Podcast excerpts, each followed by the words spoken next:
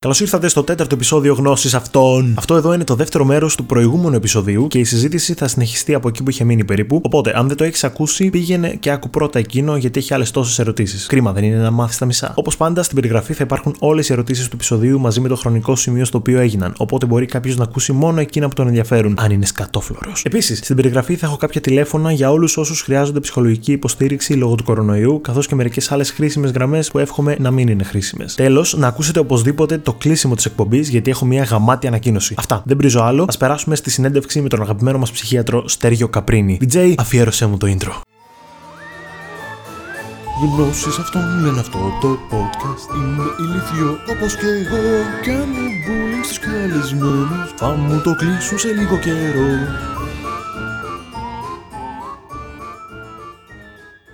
Μπορούν τα ναρκωτικά να οδηγήσουν σε κάποια ψυχική νόσο ή να την κάνουν χειρότερη, και αν ναι, ποια ναρκωτικά; Πάρα πολλές ουσίες, όχι μόνο οι παράνομες ουσίες, αλλά και νόμιμες ουσίες και φαρμακευτικές ουσίες, φάρμακα που μπορεί να συνταγογραφήσει ένας γιατρός, μπορεί να προκαλέσουν συμπτώματα από την ψυχική σφαίρα. Δεν είναι μόνο τα ναρκωτικά, μπορεί να είναι και η κορτιζόνη για παράδειγμα. Τα ναρκωτικά, δηλαδή ψυχοδραστικές ουσίες. Ο λόγος για τον οποίο παίρνει κάποιος μια ψυχοδραστική ουσία είναι ακριβώς αυτός, το λέει και η λέξη. Γιατί αναζητάς την ε, αλλαγή που θα φέρει στην ε, φυσιολογική, ψυχολογική σου κατάσταση η ουσία την οποία θα πάρεις. Κάποιες μπορεί να είναι ηρεμιστικές, κάποιες μπορεί να είναι διαγερτικές, κάποιες μπορεί να είναι ψυχεδελικές. Κάποιες από αυτές τις ουσίες προκαλούν εξάρτηση, όπως είναι για παράδειγμα όλα τα οπιοειδή, πολύ έντονη εξάρτηση, ηρωίνη για παράδειγμα. Υπάρχουν ουσίες οι οποίες σε έναν άνθρωπο για κάποιους λόγους μπορεί να έχει κάποια προδιάθεση. Μπορεί να τον οθήσουν σε ένα ψυχοτικό επεισόδιο. Λέγαμε παλιότερα ότι το χασίς για παράδειγμα δεν δημιουργεί κανένα πρόβλημα. Αλλά όμως φαίνεται πως αυτό το οποίο κυκλοφορεί τώρα σαν χασίς είναι ένα νέο πράγμα που δεν υπήρχε παλιότερα. Είναι δηλαδή φυτά τα οποία έχουν πολύ μεγαλύτερη συγκέντρωση τη ουσία που προκαλεί την επιθυμητή δράση του ανθρώπου που παίρνει το χασίς. Είναι φυτά τα οποία προέρχονται από φυτίες με ένα σωρό φυτοφάρμακα πάνω. Οπότε καπνίζοντας το φυτό, καπνίζει κανείς και το φυτοφάρμακο. Υπάρχει επίσης το θέμα της υπερβολής, της κατάχρησης. Με αποτέλεσμα βλέπουμε πως πολλοί άνθρωποι που χρησιμοποιούν χασίς μπορεί να τους οδηγήσεις σε μια παρανοϊκότητα, σε ένα ψυχοτικό επεισόδιο. Όχι όλοι, κάποιοι. Ή μπορεί, ας πούμε, άλλες ουσίες όπως είναι η κοκαίνη, όπως είναι η κεταμίνη, μπορεί να δημιουργήσουν ένα μανιακό επεισόδιο. Η μανία είναι το αντίθετο της κατάθλιψης. Όταν έχεις υπερβολική ενέργεια, υπερβολικά ανεβασμένη διάθεση, εφορικό συνέστημα, άρση αναστολών ή για το αλκοόλ επίσης, το οποίο είναι μια νόμιμη ουσία. Πέρα από το ότι είναι θυστικό, προκαλεί εξάρτηση, πολλές φορές βλέπουμε συνώσιση ανάμεσα στον αλκοολισμό και σε ψυχιατρικές νόσους. Για παράδειγμα, στην διπολική διαταραχή, που είναι μια διαταραχή που χαρακτηρίζεται από επεισόδια κατάθλιψης και από επεισόδια μανίας. Πολλές φορές έχουμε συνώσιση με αλκοολισμό, επειδή ο διπολικός ασθενή, όταν είναι καταθλιπτικός, μπορεί να πιει για να του φτιάξει λίγο τη διάθεση. Όταν είναι μανιακός, μπορεί να πιει λίγο για να τον ρίξει. Οπότε, μέσα στην προσπάθεια της αυτοίασης, μπορεί να καταλήξει στον αλκοολισμό.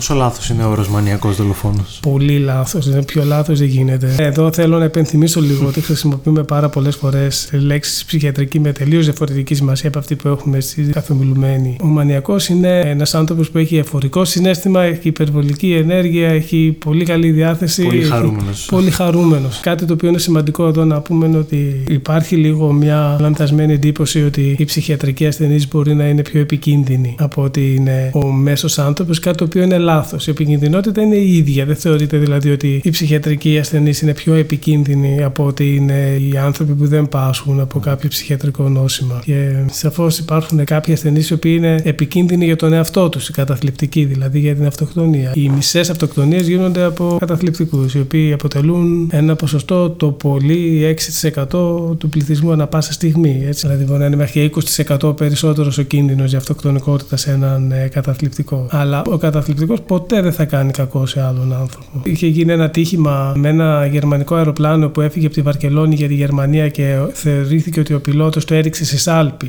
Και βγήκαν και είπαν ότι ο πιλότος είχε πρόβλημα με την κατάθλιψη. Ο καταθλιπτικός μπορεί να κάνει κακό στον εαυτό του, αλλά ποτέ δεν θα κάνει κακό στον άλλον. Ούτε ο σχιζοφρενής είναι. μαζί του τόσους ανθρώπους. Ακριβώς. Υπάρχει η αντίληψη ότι και ο σχιζοφρενής είναι επικίνδυνος, κάτι το οποίο είναι λάθος. Αυτό είναι πολύ διαδεδομένο. Και είναι ένας φόβος που έχει καλλιεργηθεί. Δηλαδή, να σου θυμίσω λίγο την κλασική ταινία με τον ελληνικό τίτλο σχιζοφρενή δολοφόνο με το πριόνι, της οποίας ταινίας ο πρωτότυπος τίτλος είναι το Μακελιό με το Αλυσοπρίωνο στο Τέξας. Δηλαδή ο πρωτότυπος τίτλος δεν έχει μέσα τον όρο σχιζοφρένεια. Αυτό είναι κάτι το οποίο κάποιοι το βάλανε ακριβώς επειδή πάτησαν πάνω στη λανθασμένη αντίληψη ότι ο σχιζοφρενή μπορεί να είναι επικίνδυνος για τους άλλους ανθρώπους. Επειδή η Ελλάδα. Γενικά οι ελληνικοί τίτλοι των ξένων ταινιών είναι τραγικοί, κυρίως παλιότερα. Ένας τρελός, τρελός δολοφόνος. Αυτό, αυτό, ναι. Ένας τρελός, τρελός εραστής και δολοφόνος. Η σχιζοφρένεια από τι χαρακτηρίζεται κατά βάση και γιατί δεν είναι επικίνδυνος ο σχιζοφρενής; Η σχιζοφρένεια είναι ένα σύνδρομο που έχει πολλές μορφές, πολλούς υπότυπους, πολλά χαρακτηριστικά. Το χαρακτηριστικό, το κύριο χαρακτηριστικό της σχιζοφρένειας είναι η αποδιοργάνωση της προσωπικότητας και η επανοργάνωσή της με τρόπο παθολογικό. Χαρακτηριστικό της σχιζοφρένειας είναι η ψύχωση, η διαταραχή της σχέσης με την πραγματικότητα. Μπορεί να υπάρχουν παραλυρητικές ιδέες, οι οποίες είναι ιδέες που δεν έχουν σχέση με την πραγματικότητα και είναι πεπιθήσεις. Δεν είναι δηλαδή ένα λάθος που μπορεί να κάνω. Να νομίζω για παράδειγμα ότι η πρωτεύουσα της Βουλγαρίας είναι το Βουκουρέστι. Αν εσύ μου εξηγήσεις ότι η πρωτεύουσα της Βουλγαρίας είναι η Σόφια, θα πω Α, ναι, OK, okay, έχεις δίκιο. Ενώ στην παραληρητική ιδέα είναι μια πεποίθηση. Δεν αλλάζει γνώμη. Υπάρχουν παραληρητικές ιδέες που μπορεί να οργανωθούν σε παραληρήματα, ολόκληρες ιστορίες δηλαδή. Mm-hmm. Υπάρχουν αντιληπτικές διαταραχές, όπως είναι οι ψευδαισθήσεις. Μπορεί κάποιος να ακούει φωνές που αντικειμενικά δεν υπάρχουν, για τον ίδιο υπάρχουν. Μπορεί να βλέπει πράγματα που αντικειμενικά δεν υφίστανται. Αυτά όλα γίνονται μέσα σε αυτό το οποίο λέμε ψυχοτικό επεισόδιο, σε μια κρίση, η οποία υφίεται με τα φάρμακα πολύ νωρίτερα από ό,τι παλιότερα, αλλά πάντα έχει κάνει μια ζημιά. Το επίπεδο της λειτουργικότητας, το επίπεδο των γνωσιακών ικανοτήτων, της ευφυΐας του σχιζοφρενούς ανθρώπους, όσο περνάει ο χρόνος και όσο περισσότερα επεισόδια έχει, επανοργανώνεται σε χαμηλότερο επίπεδο. Δεν θέλω αυτό να ακουστεί τόσο απεσιόδοξο όσο ακούγεται τώρα, με την έννοια ότι με τις κατάλληλες θεραπευτικές παρεμβάσεις, με τη φαρμακευτική αγωγή αλλά και με την ψυχοθεραπευτική παρέμβαση, μπορούμε να προφυλάξουμε αυτόν τον άνθρωπο, τον σχιζοφρενή, από την απόλυτη αποδιοργάνωση που μπορεί να φέρει η αρρώστια και με την κατάλληλη ψυχοεκπαίδευση να αρχίσουμε σιγά σιγά να μιλάμε για μια αρρώστια η οποία θα έχει όλο ένα και μικρότερο αντίκτυπο στην ζωή του ανθρώπου. Αν κάποιος έχει τη διάγνωση της σχιζοφρένειας, να θυμάται δύο πράγματα: ότι κάθε ασθενή είναι ξεχωριστός και κανείς δεν μπαίνει σε καλούπια. Και δεύτερον, ότι αυτό το άσχημο σενάριο που περιέγραψα μπορεί να αντιμετωπιστεί. Να έχεις στο μυαλό του λίγο το διαβήτη. Παλιά, αν είχες διαβήτη, πέθανε. Αν έχεις διαβήτη τώρα, με την κατάλληλη φαρμακευτική αγωγή, με την κατάλληλη ψυχοεκπαίδευση, να ξέρεις τι να πα, τι να μην πα, πότε να πα, μπορεί κάποιος να ζήσει μια σχεδόν φυσιολογική ζωή. Οπότε αυτό είναι το ζητούμενο με τη σχιζοφρένεια. Ναι, μεν είναι μια χρόνια νόσος, αλλά όμως δεν είναι μια απελπιστική διάγνωση, δεν είναι δηλαδή κάτι που δεν αντιμετωπίζεται. Γιατί αυτοί οι άνθρωποι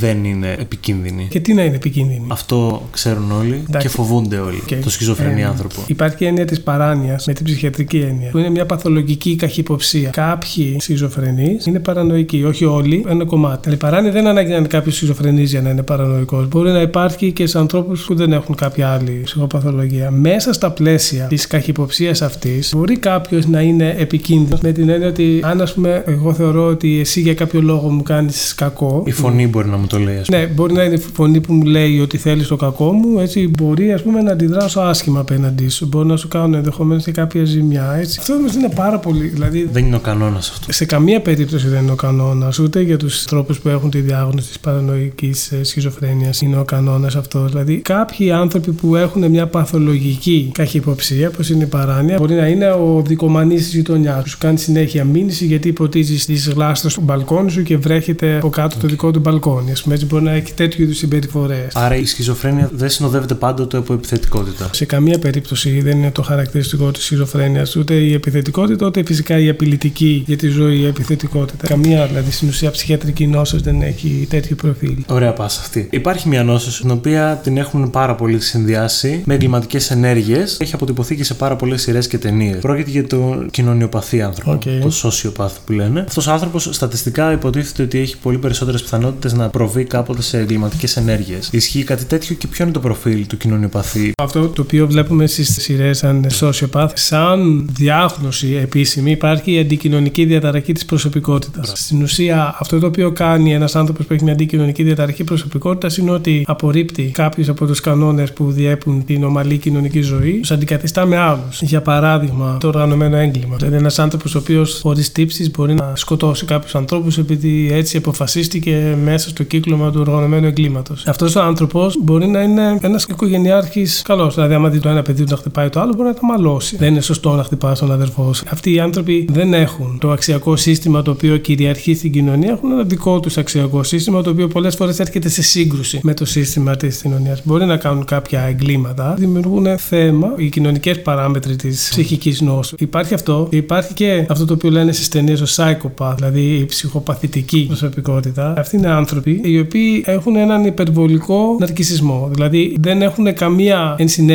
για τα συναισθήματα τα οποία μπορεί να προκαλούν οι πράξεις στους άλλους ανθρώπους. Γενικά δεν έχουν μια ηθική συνείδηση του τι είναι σωστό, του τι είναι λάθος. Αυτό είναι μάλλον ένα τροφικό μέσα τους. Και πάρα πολλές φορές μπορεί να έχουν επικίνδυνες συμπεριφορές, μπορεί να κάνουν παράτολμα πράγματα που να θέτουν σε κίνδυνο τους άλλους τον εαυτό τους, επειδή δεν έχουν καμία συνέστηση των συναισθηματικών αναγκών των άλλων ανθρώπων. Είναι δύο διαφορετικές κατηγορίες. Υπάρχει επισήμως στα διαγνωστικά συστήματα μόνο η αντικοινωνική διαταραχή της προσωπικότητας. Η οποία αυτή είναι υπαρκτή, είναι επικίνδυνη για το κοινωνικό σύνολο. Είναι υπαρκτή, αλλά βέβαια πολλές φορές μπορεί να χρησιμοποιηθεί και σαν χαλί κάτω από το οποίο βάζεις ό,τι δεν σου αρέσει. Δηλαδή μια εγκληματικότητα που είναι αποτέλεσμα μιας γενικότερης δυσφορίας οικονομικο-κοινωνικής. Είναι πολύ εύκολο να πεις ότι αυτοί οι άνθρωποι πάσχουν από μια αντικοινωνική διαταραχή προσωπικότητας, ώστε να ψυχιατρικοποιήσεις ένα κοινωνικό πρόβλημα okay. και να μην το αντιμετωπίσεις για αυτό το οποίο είναι. Θεωρητικά, ένας άνθρωπος που έχει μια αντικοινωνική διαταραχή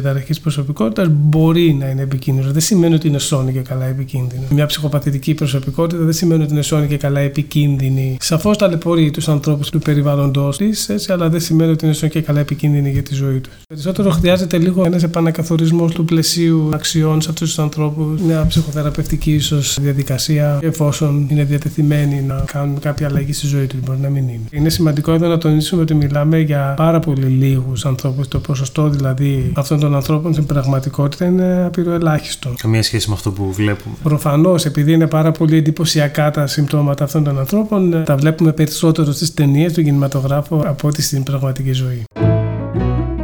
Ψυχαναγκαστικές διαταραχές, OCD, ναι. ονειχοφαγία, τρώμε τα νύχια μας, στραβάμε τα μαλλιά μας, τριχοτυλομανία δεν λέγεται αυτό. Ναι. Υπάρχουν πάρα πολλά. Ξανατσεκάρω 10 φορές αν κλείδωσα την πόρτα, όντως. Αυτά βέβαια είναι εκδηλώσεις. Και αυτά είναι εκδηλώσεις του άγχους. Το άγχος είναι η πιο δυσάρεστη αίσθηση που μπορεί να νιώσει ένας άνθρωπος. Οπότε αυτό που κάνει ο ψυχισμός είναι ότι προσπαθεί να βρει έναν τρόπο να διοχετεύσει κάπου κάπως το άγχος. Μπορεί να είναι μια φοβία για παράδειγμα. Η φοβία δεν είναι ο φόβος, δηλαδή δεν είναι να πας σε μια παλιά πολυκατοικία με ένα σάπιο σανσέρ για να πεις εγώ εκεί δεν μπαίνω. Είναι ένας υπερβολικός φόβος για ένα αντικείμενο που ακόμα και αν ξέρεις ότι δεν απειλείσαι, παρόλα αυτά το φοβάσαι. Είναι σαν τους κλειστοφοβικού και τους αγοροφοβικού. Και αυτό είναι μια μορφή φοβίας. Υπάρχουν ειδικές φοβίες. Φοβάσαι κάτι συγκεκριμένο, το ασανσέρ, το αεροπλάνο, τα φίδια. Η διαφορά που έχει, ας πούμε, ο φόβος για τα φίδια, τη φοβία για τα φίδια, είναι ότι ένας άνθρωπος που έχει φοβία δεν μπορεί να δει ούτε ένα ντοκιμαντέρ στην τηλεόραση σχετικά με τα φίδια, ενώ ξέρει με τη λογική του ότι δεν απειλείται. Όλα αυτά είναι κόλπα του ψυχισμού να επενδύσουν το άγχος σε ένα συγκεκριμένο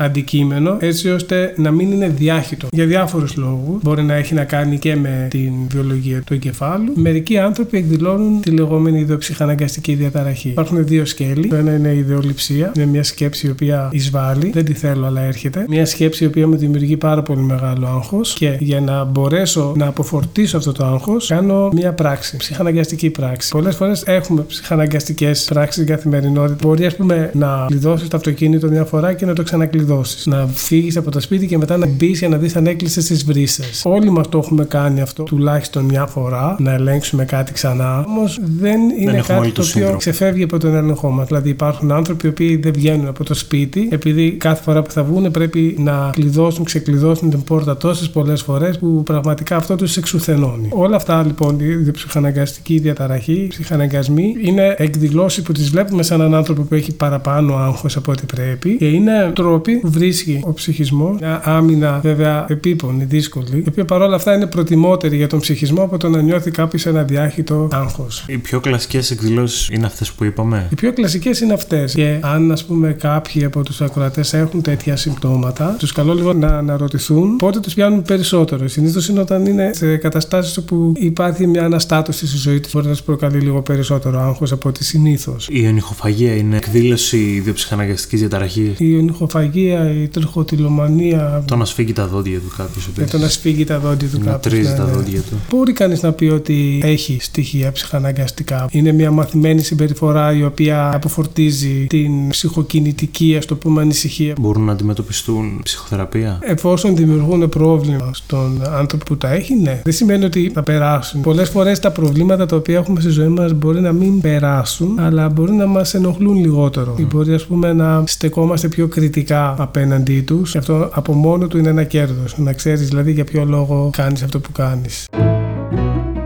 Πάμε στο σύνδρομο καταδίωξης, το οποίο είναι να νιώθεις ότι κάποιος σε ακολουθεί πάντα Ναι, και οκ. παντού. Είναι κάποιος ή μπορεί να είναι και κάτι; Δεν είναι τόσο σύνδρομο, δεν είναι μια ξεχωριστή νοσολογική οντότητα. Είναι περισσότερο ιδέες δίωξη, είναι μια διαταραχή της σκέψης ότι μπορεί κάποιος να σε καταδιώκει. Το οποίο μπορεί να υπάρχει σε διάφορες περιπτώσεις. Δεν σημαίνει ότι είναι παθογνωμονικό μιας συγκεκριμένης ψυχικής νόσου. Ένας παρανοϊκός σχιζοφρενής μπορεί να έχει ιδέες δίωξη ότι κάποιος τον καταδιώκει. Το ίδιο μπορεί να συμβεί και σε έναν καταθλιπτικό. Η διαφορά βέβαια είναι ότι ο παρανοϊκός θα θεωρήσει ότι αδίκως τον κυνηγάνε, ενώ ο καταθλιπτικός θα θεωρήσει ότι έχει κάνει κάτι λάθος. Παίρνει πάνω, Πάνω του του την ευθύνη, ας πούμε, θεωρεί ότι είναι ο κατηγορούμενος. Ο παρανοϊκός είναι ο αδικημένος. Αλλά παροδικές ιδέες δίωξης μπορεί να έχει, ας πούμε, και ένας μετά από μια τραυματική εμπειρία. Ένας άνθρωπος που το ληστεύουν στον δρόμο. Μπορεί να γίνει λίγο πιο καχύποπτος μετά, να έχει λίγο πρόβλημα. Γενικά, αν είμαστε σε ένα περιβάλλον που δεν το ξέρουμε πάρα πολύ καλά, σε μια ξένη πόλη, γιατί μπορεί να είμαστε πιο επιφυλακτικοί απέναντι στους άλλους ανθρώπους, έτσι είναι ένα είδος αυτοσυντήρησης κατά κάποιο τρόπο. Αλλά, εν πάση περιπτώσει, δεν είναι σύνδρομο, δεν είναι αρρώστια, είναι ένα σύμπτωμα το οποίο ανάλογα με το πότε εκδηλώνεται μπορεί να σημαίνει διαφορετικά πράγματα. Πώς αντιμετωπίζουμε τα άτομα που πάσχουν από άνοια, η ορθότερη αντιμετώπιση, γιατί είναι Ε, πολύ καθημερινό και υπάρχουν πάρα πολλές λανθασμένες προσεγγίσεις που ίσως κάνουν κακό. Οι άνθρωποι με άνοια συνήθως είναι μεγάλης ηλικίας. Όσο μεγαλώνουν οι άνθρωποι, τόσο συχνότερες είναι οι άνοιε. Είναι κατά βάση νευρολογικά νοσήματα. Έχουν να κάνουν με αλλαγές στο παρέγχημα του εγκεφάλου, τα οποία δίνουν μια σειρά από νευροψυχολογικά και ψυχιατρικά συμπτώματα. Το συνηθέστερο είναι η αμνησία. Κάποιος ξεχνάει συνήθως τα πρόσφατα περισσότερο, τα παλιότερα τα θυμάται. Μπορεί να είναι η απραξία με την ψυχιατρική έννοια. Η δυσκολία του να εκτελέσει κάποιος μια πράξη, μια κίνηση. Δηλαδή το να έχω μπροστά μου το φαγητό και να πάρω τα μαχαιροπύρουνα, να κόψω το φαγητό σε κομμάτι και να φέρω με το πυρούνι την μπουκιά στο στόμα μου. Αυτό είναι μια διαδικασία που απαιτεί έναν προγραμματισμό κινητικό στον εγκέφαλο και αυτό πάσχει στην άνοια. Η, η αγνωσία, το να μην ξέρεις, ας πούμε, τι είναι αυτό το οποίο βλέπεις, τέτοιου είδους πράγματα, διαταραχές των γνωστικών λειτουργιών. Μπορεί επίσης να έχουμε και συμπεριφορικές διαταραχές, άσκοπες κινήσεις, τάσεις φυγής, οι οποίες είναι μάλλον αποτέλεσμα ενός έντονου άγχους που νιώθει ο ασθενής με άνοια, που βλέπει ότι δεν μπορεί πια να ανταπεξέλθει. Υπάρχει φαρμακευτική αντιμετώπιση της άνοιας, η οποία δεν αντιστρέφει τη βλάβη, αλλά την καθυστερεί. Το ζητούμενο είναι να την καθυστερήσει τόσο πολύ, ώστε ο άνθρωπος μας να καθυστερήσει, εν πάση περιπτώσει, όσο γίνεται το να μην μπορεί πια να μείνει στο σπίτι. Αλλά όμως είναι και στο κομμάτι της ψυχοεκπαίδευσης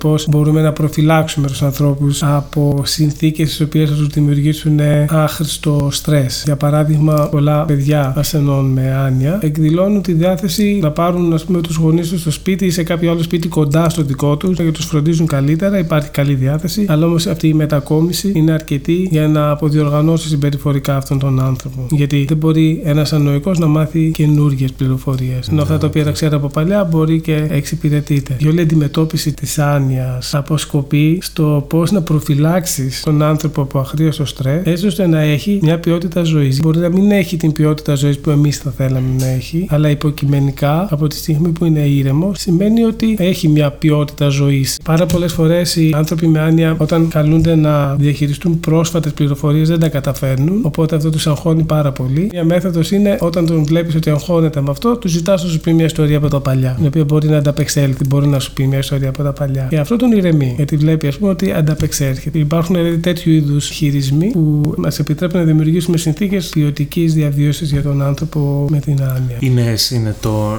να υπενθυμίζουμε πράγματα που ξεχνάει. Να του υπενθυμίζουμε, ας πούμε, τα πρόσωπα. Αυτό που βλέπουμε πολλές φορές υπάρχει λίγο μια αγωνία του περιβάλλοντος να κάνουμε νοητική γυμναστική. Και βλέπεις, ας πούμε, τους κυνηγάνε, τους άλλου με τα σταυρόλεξα. Και εμένα ποτέ δεν μου άρεσε να λύνω σταυρόλεξες, λέει άλλος τώρα θα λύσω. Ή ας πούμε, τους κάνουν πάρα πολλές ερωτήσεις γνώσεων, το οποίο εκνευρίζει τον ασθενή. Το νιώθει δηλαδή σαν μια πίεση. Δεν είναι υποχρεωτικό να το κάνουν αυτό έτσι, μέσα στην αγωνία τους. Είναι σημαντικό να έχει ασχολίες ο ασθενής με άνοια, αλλά είναι κάτι το οποίο πρέπει να συνάδει λίγο και με τα ενδιαφέροντά του. Με την πίεση δεν καταφέρνεις πολλά. Ούτως ή άλλως θέλω να πω και να του θυμίσεις το πρόσωπο, δεν θα του μείνει. Πρόσωπα που τα ξέρει από παλιά, να τα θυμάται, δεν τα μπερδεύει. Αν τα ξέρει όπως ήταν παλιά τα πρόσωπα και τα πρόσωπα έχουν αλλάξει. Αυτό συμβαίνει όταν προχωράει πολύ η άνοια. Δεν μπορεί ας πούμε, να έχεις μια κυρία 90 χρονών που να έχει 10 χρόνια ας πούμε, την άνοια να σου λέει πρέπει τώρα να φύγω να πάω να πάρω τα παιδιά από το σχολείο. Και να πηγαίνει ο γιος της, ο οποίος είναι ξέρω εγώ 65 χρονών, ας πούμε, Ναι. και να. Ποιος είσαι εσύ, είσαι ένας γέρος. Με τα παιδιά μου είναι στο δημοτικό. Άρα θέλουν ηρεμία. Δεν θέλουν πίεση. Δεν είναι πολύ σημαντικό. Όταν είναι ήρεμος ο ασθενής με άνοια, ξέρεις ότι εκείνη τη στιγμή έχει ποιότητα ζωής. Είναι καλό να είναι ήρεμος. Πρέπει να έχει και σχολείες. Δηλαδή δεν πρέπει να είναι ήρεμος σε μια καρέκλα άλλη μέρα. Ναι, πολλές φορές βλέπεις είναι μια κυρία, ξέρω εγώ, η οποία πριν αρρωστήσει ήταν αστέρι στην κουζίνα. Αλλά μπορεί να έχει ξεχάσει να μαγειρεύει πλέον. Ακριβώς. Αυτήν την γυναίκα μην την πιέζεις να μαγειρέψει αυτά τα οποία μαγειρεύει πριν. Αλλά όταν θα κόψει σαλάτα, βάλτε να κόψει, ας πούμε, τα λαχανικά. Είναι σημαντικό δηλαδή να τους εμπλέκεις στην καθημερινότητα μέσα στο σπίτι χωρίς πίεση. Και αυτή νιώθει ότι είναι χρήσιμη κάτι και ετοιμάζει, αλλά δεν υπάρχει λόγος να τη συγκρίνεις με αυτό που ήταν πριν. Μπορεί να κάνει κάτι άλλο. Μπορεί να πεις πήγαινε να ποτίσεις τα λουλούδια στο μπαλκόνι. Ας πούμε, Μπορεί να μην τα ποτίσει καλά. Δεν πειράζει. Α, ό,τι κάνει.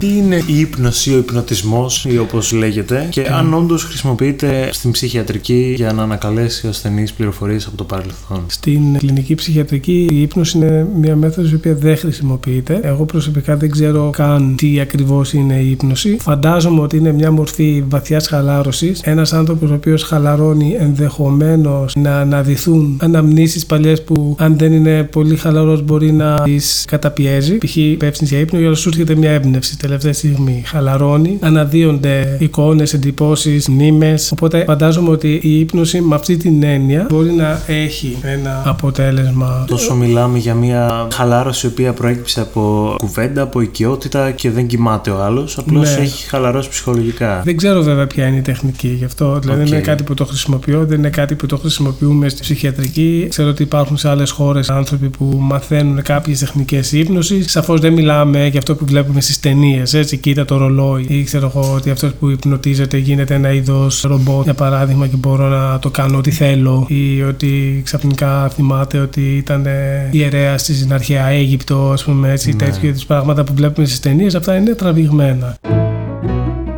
Υπάρχουν στο εξωτερικό, όχι στη χώρα μας, κάποιες σοφρονιστικές ψυχιατρικές κλινικές όπου Ναι. πηγαίνουν άνθρωποι που έχουν διαπράξει κάποια σοβαρά εγκλήματα, αλλά τα έχουν διαπράξει όπως βγαίνει μετά από γνωμάτευση λόγω ψυχιατρικής ασθένειας. Τι ξέρουμε για αυτές τις κλινικές; Και στην Ελλάδα υπάρχουν κάποιες κλινικές. Μέσα στο ψυχιατρικό νοσοκομείο της Θεσσαλονίκης υπάρχει μια ειδική κλινική στην οποία νοσηλεύονται άνθρωποι που έχουν καταδικαστεί για κάποιο ποινικό αδίκημα, ενδεχομένως κάποιον φόνο για παράδειγμα, αλλά κατά τη διάρκεια της δίκης αποδείχτηκε ότι ο φόνος αυτός ήταν απόρρια της ψυχιατρικής τους διαταραχής ή, εν πάση περιπτώσει, η ψυχιατρική τους διαταραχή τους εμποδίζει από το να συναισθανθούν το τι έκαναν ή, ας πούμε, την διαφορά ανάμεσα στο σωστό και το λάθος. Είπαμε ότι ο ψυχιατρικός ασθενής σε καμία περίπτωση δεν είναι πιο επικίνδυνος από τον μέσο άνθρωπο, αλλά φυσικά υπάρχουν κάποιοι άνθρωποι που μπορεί να οδηγηθούν στο έγκλημα μέσα από την ε, ψυχιατρική τους πάθηση. Οπότε σε αυτές τις περιπτώσεις το δικαστήριο κρίνει ότι οι άνθρωποι αυτοί δεν είναι σωστό να περιοριστούν σε κάποια φυλακή, αλλά σε κάποια ειδική μονάδα, σαν αυτή ας πούμε, που έχουμε και εμείς στο ψυχιατρικό νοσοκομείο της Θεσσαλονίκης, φαντάζομαι και αλλού στην Ελλάδα, όπου νοσηλεύονται σε συνθήκες προφανώς αυξημένης περιφρούρησης ασφάλειας. Υπάρχει το κομμάτι αυτό της ψυχοϊατροδικαστικής, είναι μια υποειδικότητα της ψυχιατρικής. Υπάρχουν συνάδελφοι που ασχολούνται και με αυτό. Και να φτάσει ένας άνθρωπος να κάνει φόνο, δεν μιλάω για κλοπή τώρα. Δεν πρέπει έστω και στιγμιαία ο ψυχισμός του να διαταραχθεί. Δηλαδή, πώς φτάνεις σε σημείο Προφανώς, να πάρεις μια φαντάζομαι- ζωή χωρίς να έχεις κανένα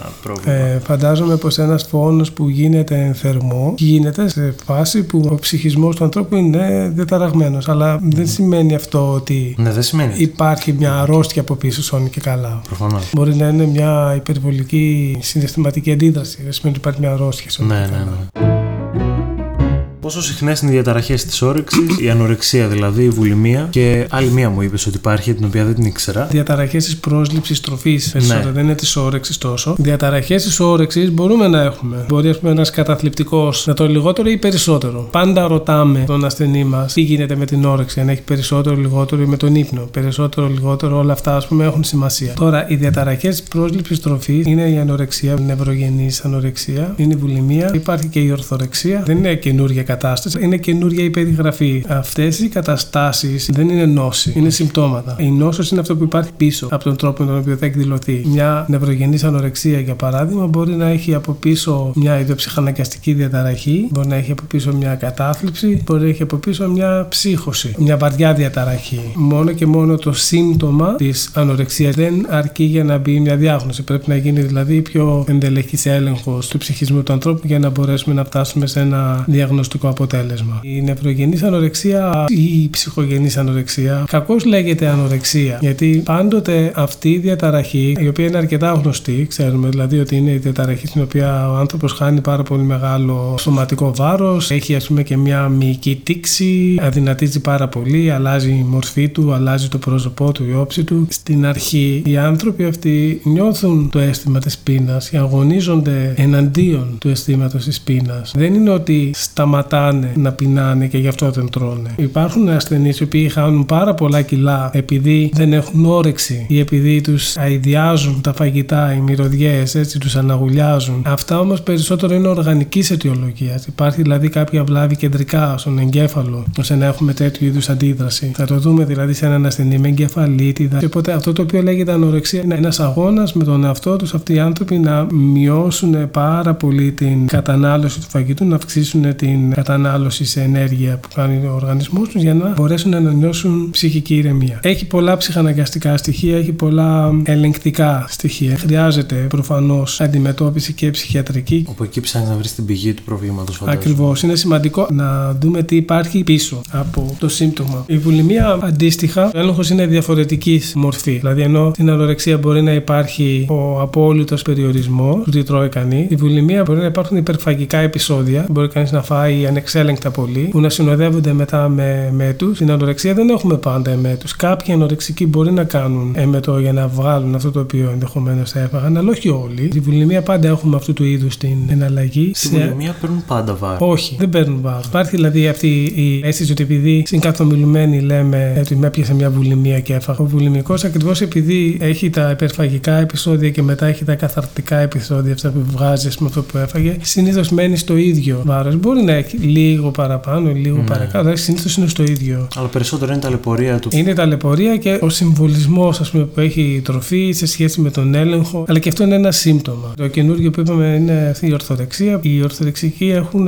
ιδανικό σωματικό βάρος, έχουν συνήθως ιδανική σωματική κατάσταση, είναι γυμνασμένοι. Το προβληματικό σε αυτή την περίπτωση είναι η ακαμψία με την οποία οργανώνουν τη ζωή τους γύρω από οτιδήποτε έχει να κάνει με τη διατροφή. Απόλυτος έλεγχος του τι τρώω, τι δεν τρώω και μια πολύ μεγάλη δυσφορία οποτεδήποτε βγει κάποιος από αυτόν τον έλεγχο. Και δεν είναι ούτε υπερβολικά πολύ φαγητό όπως είναι ένα βουλημικό επεισόδιο, ούτε απόλυτος περιορισμός όπως θα κάνει ο ανορεξικός. Έτσι είναι απόλυτος έλεγχος. Πώς γίνεται ο διαχωρισμός κάποιου που προσέχει τη διατροφή του από κάποιον που είναι ορθορεξικός; Φαντάζομαι ότι ένας που προσέχει τη διατροφή του προφανώς αφήνει περιθώριο για κάποιες υπερβάσεις, έτσι, κάποιες παρασπονδίες. Ένας που προσέχει τη διατροφή του στο χριστουγεννιάτικο τραπέζι, για παράδειγμα, θα φάει από τα φαγητά που θα φάνε όλοι. Μπορεί να φάει λιγότερα, αλλά εν πάση περιπτώσει δεν έχει αυτή την απόλυτη ελεγκτική σχέση με το φαγητό, με την ποσότητα που μπορεί να έχει ένας ορθοδεξικό. Και επίσης όλα αυτά θεραπεύονται. Θεραπεύονται, βελτιώνονται. Δυστυχώς υπάρχουν κάποιες περιπτώσεις βαριέ νευρογενούς ανορεξίας οι οποίες καταλήγουν. Πολύ δύσκολα θεραπεύονται. Περιπτώσεις που έχουμε νευρογενή ανορεξία και από πίσω υπάρχει βαριά ψυχοπαθολογία. Σε καμία περίπτωση δεν είναι το χαρακτηριστικό της νευρογενούς ανορεξίας.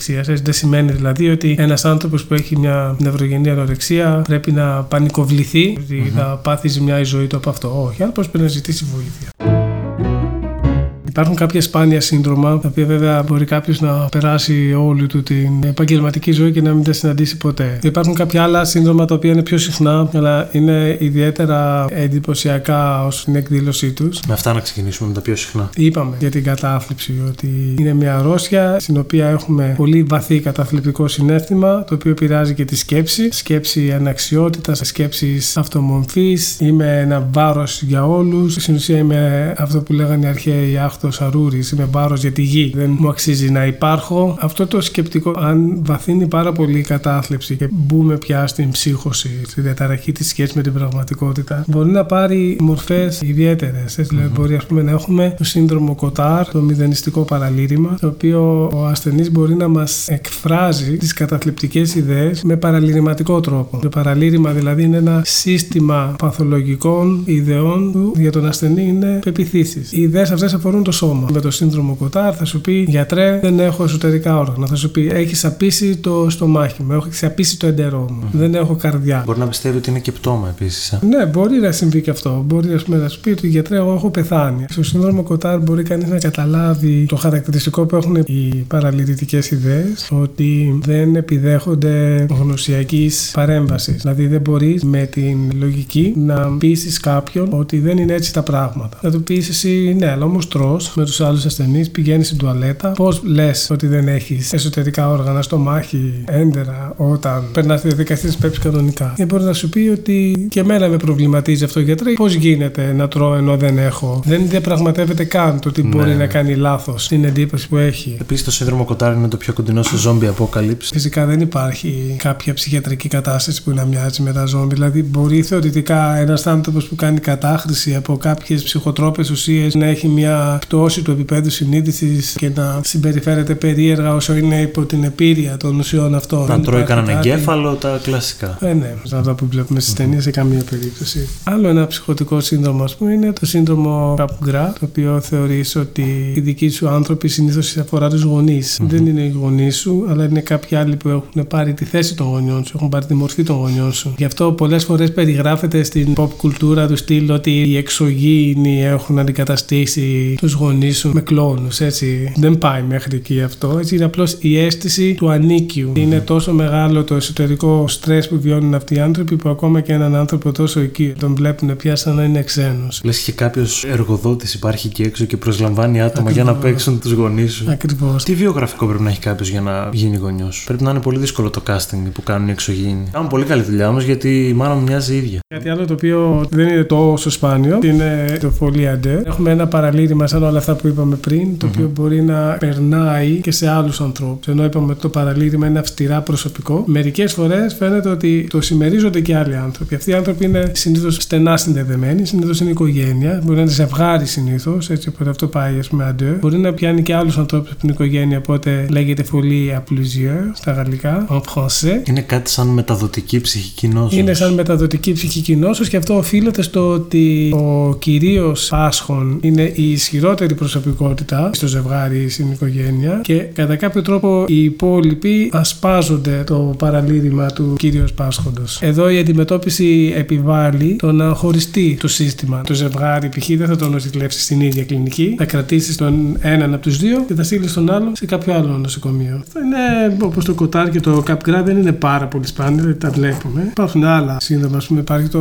ερωτομανιακό σύνδρομο, το οποίο κάποιος έχει μια παραλυρητική πεποίθηση ότι ένας άλλος άνθρωπος είναι ερωτευμένος μαζί του και τον κυνηγάει, είναι τύπου stalker. Πολύ creepy. Οποιαδήποτε εκδήλωση από το αντικείμενο του πόθου είναι απόδειξη του απόλυτου έρωτα. Ακόμα και να φωνάξει την αστυνομία ο άλλος, δηλαδή. Ω, τι γλυκό μου έκανε περιοριστικά μέτρα. Έτσι, ναι. Με ναι. θέλει στα τρία χιλιόμετρα. Αυτό είναι μια κατάσταση η οποία είναι πάρα πολύ φορτική, είναι πάρα πολύ δυσάρεστη για αυτόν που είναι στο στόχο του ερωτομανιακού παραλυρήματο. Στενός κορσές, τηλεφωνήματα, δώρα, μηνύματα. Θα είναι σε πολύ δύσκολη θέση για τον άλλον άνθρωπο και από ένα σημείο και μετά μπορεί να γίνει επικίνδυνο με την έννοια ότι αν περάσει κάποιο σημείο έντασης, μπορεί όλη αυτή η ερωτική διάθεση να γίνει εκδικητικότητα. Αφού δεν ανταποκρίνεσαι στον έρωτά μου, θα σου κάνω κακό. Γι' αυτό έχει εμπνεύσει ταινίες. Είναι μια παλιά ταινία με τον Michael Douglas για την Glenn Close, Fatal Attraction σε αγγλικά. Η Glenn Close είναι αυτή που πάσχει. Ο Michael Douglas κάνει το λάθος να ανταποκριθεί, δηλαδή ενισχύει. Το μπορεί να γίνει στις αρχές. Στις αρχές που δεν ξέρει. Δεν είναι ανάγκη να υπάρχει ερωτική συνέβρεση. Κάνει ο Πάσχων ένα δώρο, τη νιώθει την υποχρέωση να Ή ανταποδώσει. απλώς απαντάς σε μια κλίση σε ένα μήνυμα. Και στην ουσία έγινε όλο ένα και πιο φορτική μέχρι το έγινε επικίνδυνη. Ενδιαφέρον σπάνιο σύνδρομο είναι το σύνδρομο Μινχάουζεν. Είναι ένα παραμύθι με έναν τύπο ξεπεσμένο ευγενή, ο οποίος έλεγε φοβερές και τρομερές ιστορίες, οι οποίες δεν είναι τραβηγμένες από τα μαλλιά. Δηλαδή, που να σου έλεγε ότι πήγα στο φεγγάρι και πολέμησε, ας πούμε, με το στρατό των όντων που ζουν στο φεγγάρι. Ενώ στην πραγματικότητα είχε πάει στον Άρη, όχι στο φεγγάρι. Κλασικά ψέματα. Δεν έχει άμεση σχέση με την ιστορία αυτή. Περισσότερο έχει να κάνει με το να λέει κάποιος παθολογικά ψέματα και αυτό συνήθως αφορά ιατρικές πράξεις. Πολλές φορές δηλαδή βλέπουμε ότι υπάρχουν άνθρωποι οι οποίοι μπορεί να κάνουν επίτηδες ζημιάς στον εαυτό τους για να έχουν συνέχεια παρεδώσει με τους γιατρούς, να μπαίνουν συνέχεια στα νοσοκομεία. Οι γονείς μπορεί να κάνουν ζημιά στο παιδί τους για να τρέχουν στα νοσοκομεία για το παιδί τους. Μπορεί να κάνουν ενδομηϊκή ένεση με ούρα για να δημιουργηθεί φλεγμονώδης αντίδραση και να ανεβάσουν πυρετό και να τρέχουν στα νοσοκομεία, τέτοια πράγματα. Γιατί να το θέλουν. Να Δεν κάνει υπάρχει μια- γιατί σε αυτό, έτσι. Είναι η ψυχοπαθολογία Ναι. τους αυτή. Εντάξει, λάθος ερώτηση έκανα. Έχει να κάνει με νοσοκομεία όμως. Θέλουν. Έχει να κάνει με γιατρούς και με Θέλουν νοσοκομεία γιατρούς. για τον εαυτό τους ή για τους ανθρώπους του περιβάλλοντός τους. Οκ. Επίτηδες να προκαλούν καταστάσεις που να χρειάζεται να πάει κάποιος στο νοσοκομείο. Δεν έχουν το σκοπό να κάνουν βλάβες.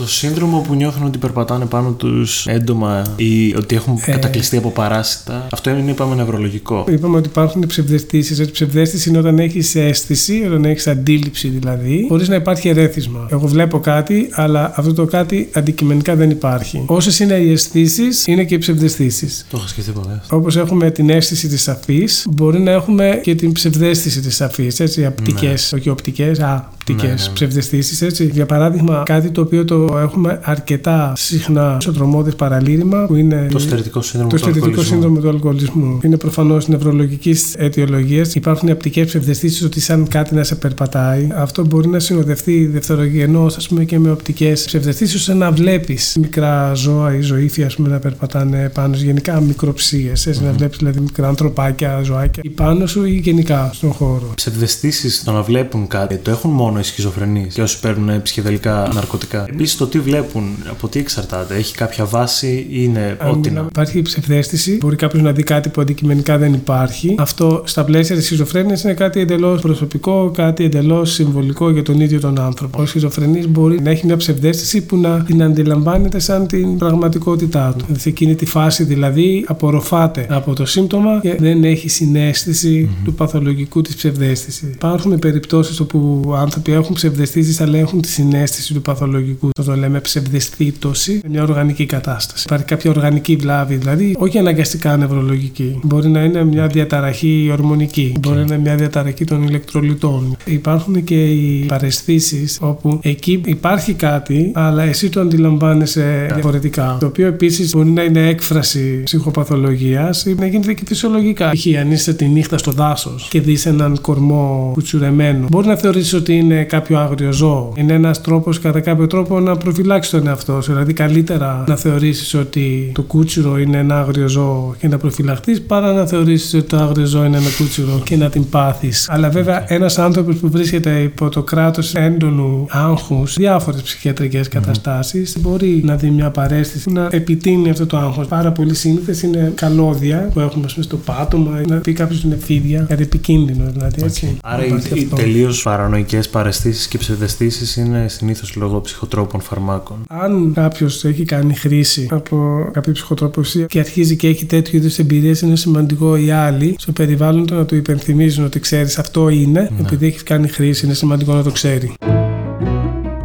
Πώς εξηγούνται τα όνειρα στην ψυχιατρική; Πολλές φορές τα όνειρα μπορεί να είναι κατά κάποιο τρόπο μια συναρμολόγηση εικόνων και εντυπώσεων και συναισθημάτων από τον ξύπνο μας. Αλλά πολλές φορές μπορεί τα όνειρα να έχουν άλλο χαρακτήρα, να έχουν πιο συμβολικό χαρακτήρα. Εδώ πάμε λίγο σε πιο φροηδικά, πιο αναλυτικά. Τα όνειρα κατά κάποιο τρόπο είναι μια πόρτα προς Το ασυνείδητο. προς το ασυνείδητο, ναι, προς μια μεγάλη δεξαμενή εμπειριών και ενορμήσεων με ένα μεγάλο κομμάτι της προσωπικότητάς μας το οποίο οποίο έχει μια ακατέργαστη συμβολική μορφή. Είναι οι διάφορες ενορμήσεις που έχουμε, τα ένσυκτα δηλαδή. Δεν έχουμε άμεση πρόσβαση σε αυτά, διάφορα δυσάρεστα πράγματα τα οποία συνέχεια τα καπακώνουν, τα οποία έχουν μια πιο συμβολική μορφή και στα οποία για να δώσουμε εμείς νόημα πρέπει να τα περιγράψουμε. Να τα μεταφράσουμε σε λόγο. Να τα μεταφράσει σε λόγο, αυτό ακριβώς. Τα ένστικτα τα έχουμε γενετή. Ναι, απλώς στον άνθρωπο μιλάμε περισσότερο για τις ενορμήσεις. Ο άνθρωπος μπορεί και κυριαρχεί πάνω στα ένστικτά του και τους δίνει άλλη υπόσταση. Αλλά ναι, θα έχουμε γενετή. Είναι η ιστορία του είδους μας. Άρα τα ένστικτα υπάρχουν στο DNA μας κατά κάποιο τρόπο. Ναι. Το ένστικτο της τροφής, της αναπαραγωγής. Ακριβώς. Αλλά αυτά όμως στον άνθρωπο γίνονται περισσότερο σαν ενορμήσει με την έννοια ότι αλλάζουν με τρόπο που να εκφράζει τον πολιτισμό του ανθρώπου. Το ένστικτο της αναπαραγωγής θα εκδηλωθεί με το φλερτ. Υπάρχει περίπτωση να διασταυρωθούν τα ένστικτα λόγω ψυχοκοινωνικών παραγόντων. Από τη μια έχεις τα ένστικτα της ενορμήσης και από την άλλη έχεις τις απαγορεύσεις. Δηλαδή, για παράδειγμα, μπορεί να υπάρχει ας πούμε, το ένστικτο της αναπαραγωγής, η ενόρμηση, ας το πούμε, σεξουαλική, αλλά υπάρχει και απαγόρευση που λέει ότι δεν μπορώ να κάνω ό,τι θέλω. Υπάρχουν κάποιοι κανόνες. Η συνένεση κυρίως. Ακριβώς. Μπορεί το θέλω με το πρέπει, ας πούμε, συγκρούεται και αυτό μπορεί να δημιουργήσει άγχος. Αυτό που έκανε ήταν σωστό, δεν ήταν σωστό αυτή η αναζήτηση, η αναρώτηση, όλο αυτό. Οι ηθικοί προβληματισμοί. Ο άνθρωπος είναι ηθικό. Ένα σπίτι πιάνει φωτιά, ξέρεις ότι μέσα είναι ένα μωρό. Δύο ενορμήσεις. Η μία είναι να φύγεις για να γλιτώσεις, η άλλη είναι να μπει με κίνδυνο τη ζωή σου να σώσεις το μωρό. Δεν ξέρεις τι θα κάνεις. Ό,τι και να κάνεις, θα έχεις μπει στο δίλημα. Έχω διαβάσει δύο θεωρίες για τα όνειρα. Ότι τα πρόσωπα που βλέπουμε στα όνειρα είναι πρόσωπα τα οποία κάποτε τα έχουμε δει στη ζωή μας, έχουν μείνει κάπου στο μυαλό πίσω και τα επαναφέραμε στα όνειρα. Και το άλλο είναι ότι τα πρόσωπα είναι σειραφή χαρακτηριστικών που έχουμε δει. Δηλαδή είδα τα αυτιά σου, είδα Ναι. τη μύτη του άλλου, τα μάτια του άλλου και έχτισα ένα πρόσωπο στο κεφάλι μου. Πολλά πράγματα τα οποία βλέπουμε στα όνειρα είναι πράγματα που τα ξέρουμε από την καθημερινή μας ζωή. Κάποια άλλα πράγματα όμως όχι. Υπάρχουν και Μπορεί να πράγματα είναι δηλαδή, που τα χτίζει συμβολικά. από το μηδέν το μυαλό. Ναι, Οκ. κάποια πράγματα που μπορεί να είναι πιο συμβολικά. Για το τι σημαίνουν δεν μπορεί να το ξέρει ντε και καλά. Μιας που φτάσαμε τόσο κοντά στα παραφυσικά, ποια είναι η επιστημονική απάντηση για τη μόρα; Για όλα αυτά τα παραφυσικά, η ψυχιατρική δεν παίρνει θέση. Αυτά έχουν να κάνουν με τις πεποιθήσεις του καθενός. Θεωρητικά υπάρχει μια απόπειρα εξήγησης νευροεπιστημονική, η φάση REM του ύπνου, η φάση δηλαδή που ο άνθρωπος βλέπει όνειρα, αναστέλλεται ο μυϊκός τόνος. Ώστε αυτό που βλέπεις ότι τρέχει στο όνειρο να μην αρχίσεις να τρέχεις μέσα στη νύχτα ενώ κοιμάσαι. Θεωρείται ότι μερικές φορές μπορεί να ξυπνήσεις μέσα σε εκείνη τη φάση του REM ύπνου, να είσαι ακόμα υπό την επίρρεια κάποιου ονείρου που έβλεπες, αλλά ενώ είσαι ξύπνιος να μην μπορείς να κινηθείς φυσιολογικά. Να αναπνεύσεις ίσως. Όλα αυτά, είσαι υπό την επίρρεια του ονείρου που έβλεπες, τρομάζεις και λίγο από το πώς γίνεται να είμαι ξύπνιος, αλλά να μην μπορώ να κινηθώ. Αυτό είναι μια δυσάρεστη τρομακτική εμπειρία που μπορεί να ερμηνεύεται με παραφυσικό τρόπο έτσι. Αυτή είναι μια νευροψυχολογική, ας το πούμε, εξήγηση του τι μπορεί να συμβαίνει. Κάποιοι τη δέχονται, κάποιοι δεν τη δέχονται. Και αυτό έχει να κάνει με τις πεπιθήσεις του κάθε ανθρώπου. Κάτι το οποίο λέμε πολλές φορές ψυχιατρική και μπορεί να φαίνεται λίγο περίεργο είναι ότι δεν υπάρχει σαφής ορισμός του τι είναι η ψυχική υγεία. Δηλαδή, ενδεχομένως να μην υπάρχει η έννοια της απόλυτης ψυχικής υγείας. Όλα αυτά τα παθολογικά τα οποία είπαμε, τα ψυχαναγκαστικά, όλοι μας έχουμε σε κάποια φάση γυρίσει για να δούμε αν κλειδώσαμε ή ελέγξαμε δύο και τρεις φορές τις βρύσεις. Οπότε, σαν σπόρος υπάρχει. Σε άλλους περισσότερο, σε άλλους λιγότερο. Ένας ορισμός για την ψυχική υγεία είναι αυτό που είχαν δώσει, ας πούμε, εντάξει, ο Φρόιντ και η νεοφροηδική στη συνέχεια, η ικανότητα του να αγαπάς, η ικανότητα να εργάζεσαι και η ικανότητα να παίζεις. Το οποίο σημαίνει να μπορείς να έχεις ουσιαστικές ανθρώπινες σχέσεις στη ζωή σου, η ικανότητα του να είσαι λειτουργικό σε κάτι το οποίο κάνεις και η ικανότητα να περνάς ελεύθερο χρόνο κάνοντας πράγματα που σε ευχαριστούν. Να παίζεις όχι αναγκαστικά με τα παιχνίδια, ας πούμε, μπορεί να πηγαίνει μια βόλτα στη φύση για παράδειγμα. Αυτό είναι το παράδοξο, ας πούμε, με την ψυχιατρική, είναι ότι δεν υπάρχει ορισμός τη απόλυτης ψυχικής υγείας. Καλό κόλπο για να έχετε πάντα πελάτες. Η πουλή. Υπάρχει και η παρανόηση ότι πάσχει ψυχιατρικά ο πιο αδύναμος. Ότι αυτός που πάσχει από μια ψυχική νόσο είναι αυτός ο οποίος δεν τα καταφέρνει. Πολλές φορές μπορεί κανείς να πει ότι η εκδήλωση της ψυχικής νόσου είναι μια υγιής αντίδραση σε ένα παθολογικό περιβάλλον. Σε μια οικογένεια που έχει πολλές προβληματικές συμπεριφορές, ενδέχεται αυτός που θα αρρωστήσει να είναι αυτός ο οποίος δεν αντέχει αυτές τις προβληματικές συμπεριφορές. Στην ουσία είναι ο πιο συγκροτημένος. Και αυτό είναι ένα λάθος, ότι είναι ένδειξη αδυναμίας. Επίσης, κάποιος που ζει με μια ψυχική νόσο και καταφέρει να είναι με αυτήν λειτουργικός, Ναι. αποτελεσματικός και εν τέλει να την νικήσει κιόλας, γίνεται να είναι αδύναμος. Σίγουρα είναι δυνατός χαρακτήρας. Ακριβώς, ακριβώς. Πόσο συχνά έναν ψυχιατρικό ασθενή τον θεωρεί η κοινωνία, ας πούμε, δαιμονισμένο. Είπαμε ότι όπως η ψυχιατρική δεν μπαίνει σε θέματα παραφυσικά, δεν μπαίνει και σε θέματα θρησκευτικά. Σεβόμαστε τη θρησκευτική πίστη όταν υπάρχει, σεβόμαστε όταν δεν υπάρχει, αλλά Ναι. γενικά όταν υπάρχει θρησκευτική πίστη, αν μας βοηθά, μπορούμε να το χρησιμοποιήσουμε υπέρ του ασθενού. Δεν νομίζω ότι η κοινωνία θεωρεί κάποιον δαιμονισμένο. Δηλαδή αυτό μπορεί να έχει να κάνει με κάποιους ανθρώπους. Κάποιοι άνθρωποι που έχουν μια συγκεκριμένη σχέση με τη θρησκεία μπορεί να πούν ότι ένας άνθρωπος είναι δαιμονισμένος. Τα συμπτώματα τα οποία ακούγονται σε αυτή τη συζήτηση του δαιμονισμένου μπορεί να έχουν από πίσω ένα σωρό διαφορετικές αιτιολογίες. Μπορεί να είναι μια διασχιστική ιστερική κατάσταση, όπως είναι για παράδειγμα αυτό που είπαμε για το σύνδρομο της Ιερουσαλήμ. Μπορεί να είναι ένας ψυχαναγκαστικός φόβος. Υπάρχουν δηλαδή πάρα πολλές εξηγήσεις επιστημονικές για το τι είναι αυτό το οποίο μπορεί κάποιος να ερμηνεύσει σαν σε εισαγωγικά δαιμονισμένος. Τι γίνεται λίγο με τη θρησκεία. Σε έναν άνθρωπο μπορεί να δούμε ότι αλλάζει η σχέση με τη θρησκεία. Ότι από εκεί που είχε μια χλιαρή σχέση με τη θρησκεία, ξαφνικά συμμετέχει full σε ό,τι έχει να κάνει με τη θρησκεία. Αυτό από μόνο του δεν είναι παθολογικό, αλλά όταν αλλάζει απότομα η σχέση με τη θρησκεία, οφείλουμε να το διερευνήσουμε. Τι υπάρχει από πίσω. Γιατί μπορεί να είναι η ανάγκη ενός ανθρώπου που βιώνει μια δύσκολη περίοδο στη ζωή του να αναζητήσει ένα καταφύγιο στη θρησκεία ή σε έναν άλλο να τον απομακρύνει από τη θρησκεία. Εμείς οφείλουμε να το διερευνήσουμε γιατί μπορεί να υπάρχουν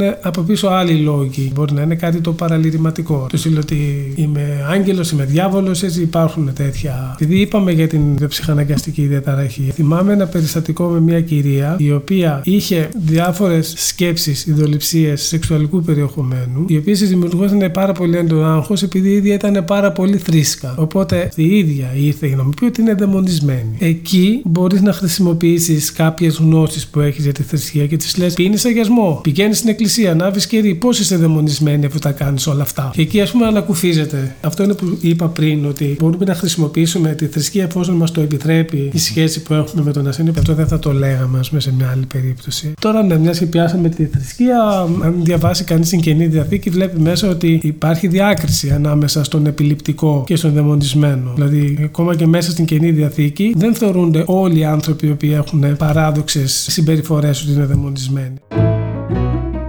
Έχεις να μας πεις κάποιο αστείο ή κάποια αστεία ιστορία; Υπάρχει ένα ανέκδοτο το οποίο κυκλοφορεί μέσα στους ιατρικούς κύκλους. Οι γιατροί είμαστε πολύ κακοί στο να λέμε αστεία, βέβαια. Λε για τον παθολόγο. Ο παθολόγος είναι ο γιατρός ο οποίος ξέρει τα πάντα, αλλά δεν μπορεί να κάνει τίποτα. Ο χειρουργός είναι ο γιατρός ο οποίος κάνει τα πάντα, αλλά δεν ξέρει τίποτα. Και ο ψυχίατρος είναι αυτός ο οποίος ούτε ξέρει τίποτα, δεν κάνει κάτι.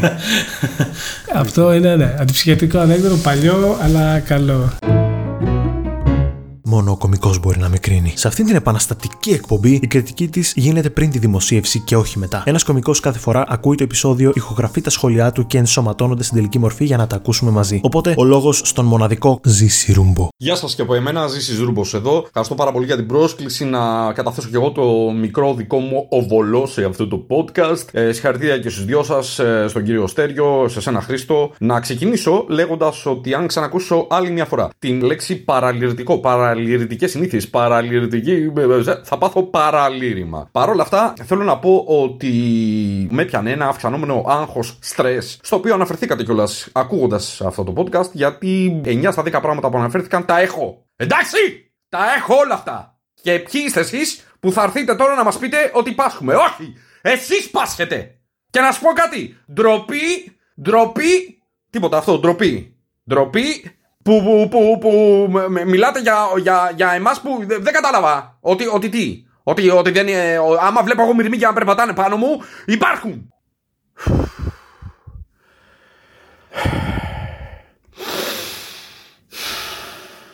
Όχι, πέρα από την πλάκα τώρα σοβαρά. Κύριε Στεριό, μιας και μου δίνετε αυτή η ευκαιρία τώρα, επειδή έτσι θα ήθελα την άποψή σας. Ε, μιας και αναφέρεστε σε διάφορα πράγματα. Υπάρχει, υπάρχει κάποια πάθηση, υπάρχει κάτι ε, διαγνωσμένο, κά- κάτι που να ε, ε, καταχωρεί. Αν, αν κάποιος θέλει να βάζει το, το, το γενετικό του όργανο μέσα σε ε, καρπούζια ή άλλα είδη τροφίμων, θα ήθελα, ρωτάω, όχι για μένα, ρωτάω για, για ένα γνωστό μου που ε, οτιδήποτε μπο- μπορεί να είναι ε, από τούρτες και καρπούζια, κέικ. Ε, ξέρω για μια περίπτωση που το έκανε με σπανακόπιτα.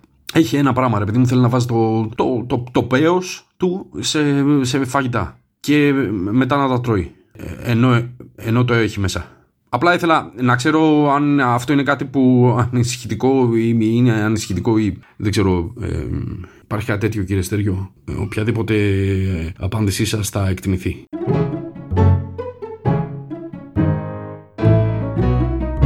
Αυτά τα λίγα. Νομίζω ότι καλύψαμε έτσι σε μεγάλο βαθμό όλη την ψυχιατρική. Δεν έμεινε τίποτα. Αλλά οι ερωτήσεις ήταν ε, πραγματικά πολύ ενδιαφέρουσες, νομίζω. Σε ευχαριστώ πάρα πολύ, Στέργιο, που άντεξες αυτό το μαρτύριο των τόσων ωρών. Αυτό ήταν το επεισόδιο. Έχουμε να το απολαύσατε, βρε τζουτζούκια. Αν σας άρεσε, πείτε μου να το ξέρω με ένα σχόλιο, μια κοινοποίηση, ένα story, μια εγγραφή στο κανάλι ή και όλα μαζί. Δεν θα παρεξηγηθώ. Γκουχου γκουχου ανακοίνωση. Να πάτε να τσεκάρετε το podcast για πες καμιά ταινία με τον Στάθη Κόλια και τον Φίλιππο Χατζίκο. Τα παιδιά με έχουν καλέσει να κάνουμε ένα αφιέρωμα στι καλύτερες ταινίες όλων των εποχών που απεικονίζουν ψυχικές διαταραχές. Δεν ξέρω αν θα βγει τέλη Απριλίου ή αρχές Μαου, πάντως θα είναι τέλειο και όσοι γουστάρετε θέλω πολύ να το ακούσετε. Και τέλος, μαζί με τον Κώστα Φασουλάκο και τον Θανάση Γκατζόλη έχουμε το κομικό podcast Triple Clown, όπου λέμε για αναλλακτική ιστορία, λογοπαίγνια και ό,τι άλλο μας κατέβει στο κούφιο κεφάλι. Ευχαριστώ πολύ που το ακούσατε. Κάντε follow το γνώση αυτόν στο Instagram όσοι δεν το έχετε κάνει ήδη και τα λέμε στο επόμενο. DJ, ήρθε η ώρα σου να λάμψεις βάζοντας το outro. Ίσως δεν πρέπει να τραγουδάω Είμαι αταλαντός δίχως φωνή. Μα έτσι απλά δεν τα παρατάω. Θα γίνω φίρμα κάποια στιγμή